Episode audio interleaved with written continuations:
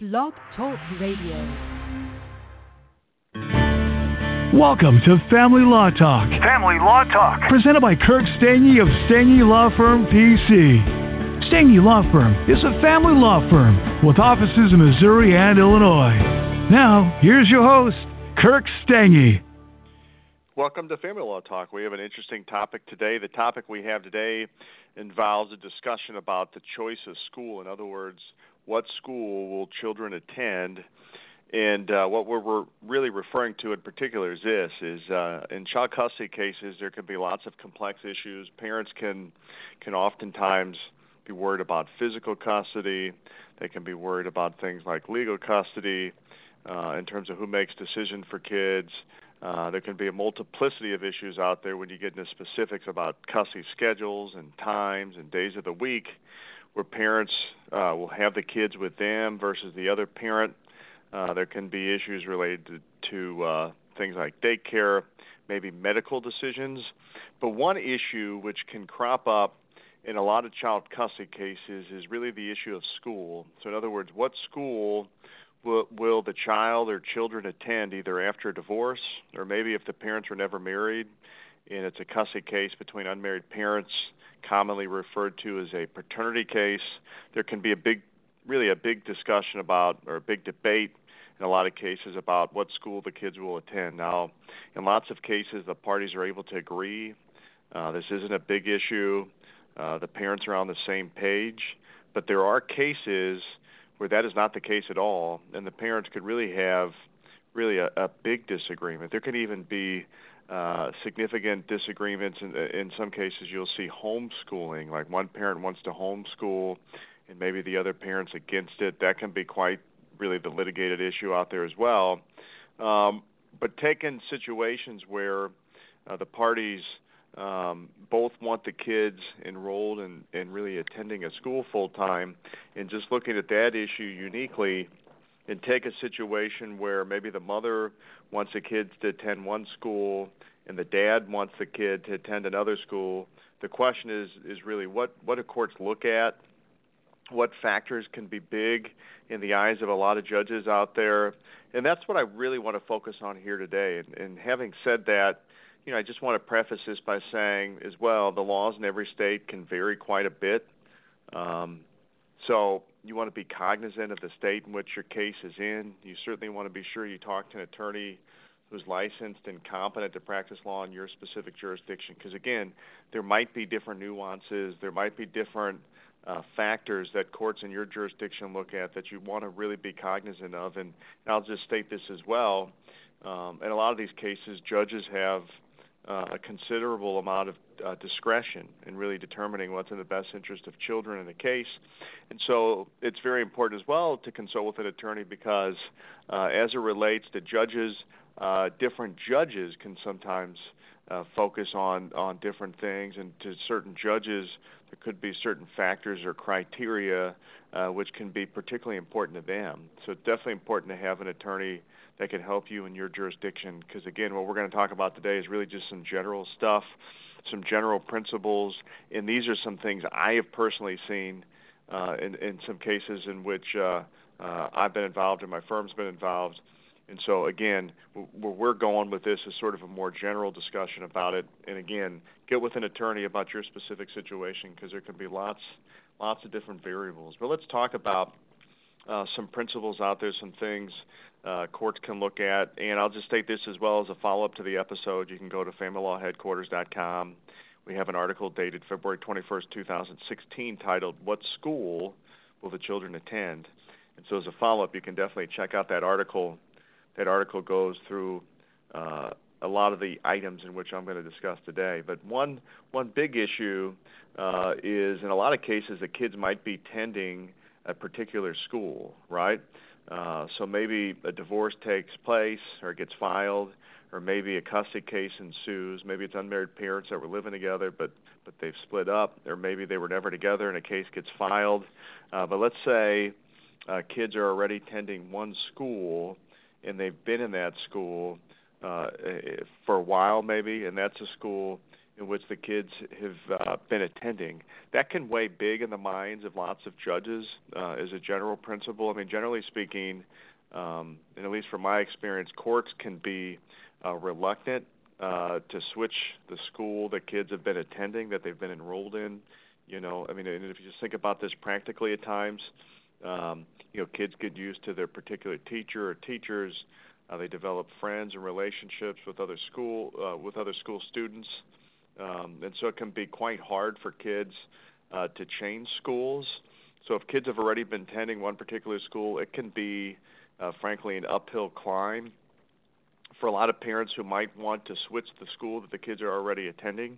Uh, so that's one general principle. One thing uh, that can often be looked at in these cases is that continuity is oftentimes an important thing, and certainly a factor that lots of judges look at uh, in cases where the kids have been attending one particular school. Now, on the other hand, there's some cases where maybe the children are young and they haven't uh, started attending school yet at all. Like maybe the custody case ensues, the kids aren't even of school age and they're young and they haven't been at a particular school. Now that can uh, lead to a totally different analysis in a lot of cases because here the kids uh, aren't used to any particular teachers.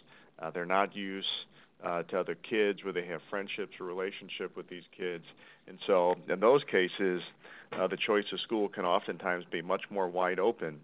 Um, and and in those cases, then the courts are really looking at it from a ground level, and there can be a lot more variance in terms of the way uh, this can ultimately uh, pan itself out. Now, custody uh, in Missouri, where I predominantly practice, and, and in most states, uh, comes down to what's in the best interest of the child ultimately. Uh, so what you know what's in the kid's best interest, what's going to help them uh, become uh, the best possible students and help them become the best possible adults when they when they graduate from school and enter the workforce is ultimately what most courts are looking at uh, in terms of the choice of school uh, in a lot of these different cases. Um, having said that, when you get into the specifics of schools, so um, specifics of schools really can have can have a big bearing. So take cases maybe uh, where there's a significant challenge for a child or children. Maybe a child has a, a particular learning disability. Uh, maybe they can have uh, some sort of medical condition, which could ultimately have a bearing on their learning. Uh, these can be significant issues and can become significant challenges. Uh, sometimes uh, maybe a child has been attending a particular school and they've been going there for a while, but maybe they're not doing well at all. Uh, in some instances, they might not be doing well because, again, they might have a significant educational challenge. Uh, maybe they have a learning disability. Maybe there's a medical condition out there, and maybe uh, the school uh, isn't either meeting the need of this particular child, this spe- really this specific special educational need, or maybe the school, uh, in theory, doesn't have uh, the ability to do so. Um, and that can be a, a, certainly a situation in some cases. So, in some cases where you have specific educational needs out there, and the issue is that the child isn't su- really succeeding in the school, and maybe it comes down to the school being unable to meet the needs of this particular child. In a lot of these cases, really an educational assessment can be important by uh, an educational professional, and that can be significant in some cases. So, in some cases, judges might um, uh, request that the parties do this, which is have an educational assessment done to really determine what's in the best interest of a child. Sometimes a child's not doing well in a particular school, uh, but there might not be a reason to make a change. In other words, a school is maybe meeting the needs of the child. Uh, maybe the school has the facilities and the teachers uh, and really the special programs out there to meet the needs of the child. But for whatever reason, uh, the child's still not doing well. Sometimes uh, this can relate to issues outside of school in theory. Sometimes uh, strife on the part of a family uh, can be an issue. Sometimes it can be uh, an outside of school situation like homework not being completed, maybe in one parent's home versus the other, or the environment of one parent's home ultimately can have really a, a trickle down effect on the child and their success. But again, in a lot of cases where there's a special educational need, um, uh, it's important to have an educational assessment done, and the educational assessment can get to the bottom of the situation. In other words, recommend uh, uh, is a school change needed? Is a school change not needed? Uh, maybe it's a situation where the child doesn't need a school change, but maybe they need tutoring uh, outside of school. Maybe they need some other uh, uh, assistance outside of school, but maybe inside of the school. And maybe the recommendation is ultimately uh, by the educational professional that the child remain in the same school. Uh, sometimes there can be situations where maybe the educational assessment comes to the opposite conclusion that uh, at the end of the day, a school change is needed. Uh, in order for the child to succeed and do better. But again, educational assessments definitely something to think about. Uh, definitely something to consider in a lot of cases because this can be an aid uh, to the court uh, in, in, certain cases in terms of helping provide a recommendation for what's in the best interest of the child.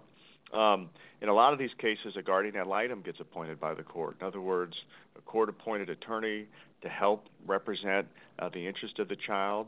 Uh, in these school cases where there's a, a dispute over schools, uh, the guardian ad litem can oftentimes help the court a lot. They might do things, for example, like talk to teachers, uh, talk to counselors, uh, maybe the child's in counseling, for example.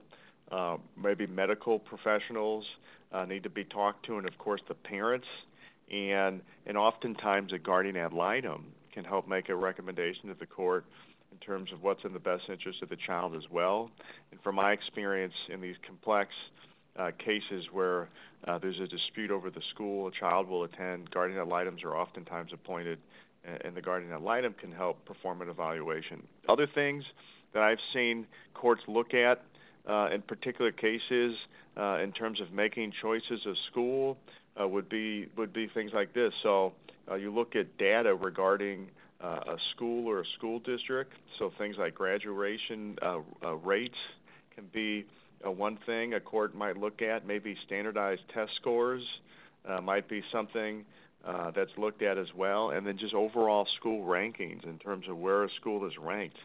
In some cases, uh, the choice of school difference when you look at the standardized test scores and the rankings might be minute. In other words, the the schools are ranked very similarly. There's not a big difference, um, but in some cases there can be a, really a wide discrepancy. In other words, uh, you know, when a court looks at the, the different school options that are out there, one school is just substantially uh, better than another school, and that in some cases can be a factor that courts ultimately look and rely on as well.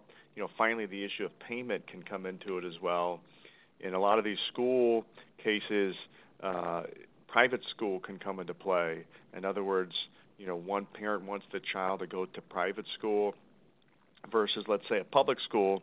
And in these cases, payment uh, of uh, private school is an important factor. So, uh, who who's willing to pay for private school, um, and, and how much does it cost, and are the parties even able to pay it? Uh, can ultimately be a big uh, situation that, uh, or a big factor that courts look at in terms of the school issue, uniquely in cases where you're dealing with a public uh, versus a private school. And then you get into some specific legal requirements in terms of um, when a court could order an unwilling parent to pay for private school or not. And that's a complex topic uh, as well, and the laws can certainly vary uh, by state on that particular topic. Typically in Missouri, uh, if a parent is unwilling to pay for private school, there's some cases out there that talk about uh, a special educational need um, being uh, a factor or a requirement, if you will, for a party uh, to be ordered to pay for the cost of private school, uh, where there's a public school available that can meet the needs. Obviously, that's a complex topic, very intricate, and definitely one you'd want to talk to an attorney about um, if this is something that might affect you. So, again, interesting topic. What school will children attend? Is a follow up to the episode. Go to familylawheadquarters.com. Check out the article dated February 21st, 2016, titled What School Will the Children Attend? Um, that concludes our topic today. Thanks for tuning in. Stay tuned to our next topic on Family Law Talk coming up. Thank you very much. Thank you for listening to Family Law Talk with Kirk Stange. Visit StangeLawFirm.com for more about today's topic or to put Stange Law Firm to work for your family today. The choice of a lawyer is an important decision that should not be based solely upon advertisements. Neither the Supreme Court of Missouri or Illinois reviews or approves certifying organizations or specialist designations. The information you obtain on this podcast is not, nor is it intended to be legal advice. You should contact an attorney for advice regarding your individual situation. We invite you to contact us and welcome your calls, letters, and electronic mail. Contacting us does not create an attorney client relationship. Please do not send any confidential information to us until such time as an attorney client relationship has been established. And finally, past results afford no guarantee of future results, and every case is different and must be judged on its own merits. Kirk Stange is responsible for the content. Principal place of business 120 South Central Avenue, Suite 450, Clayton, Missouri 63105.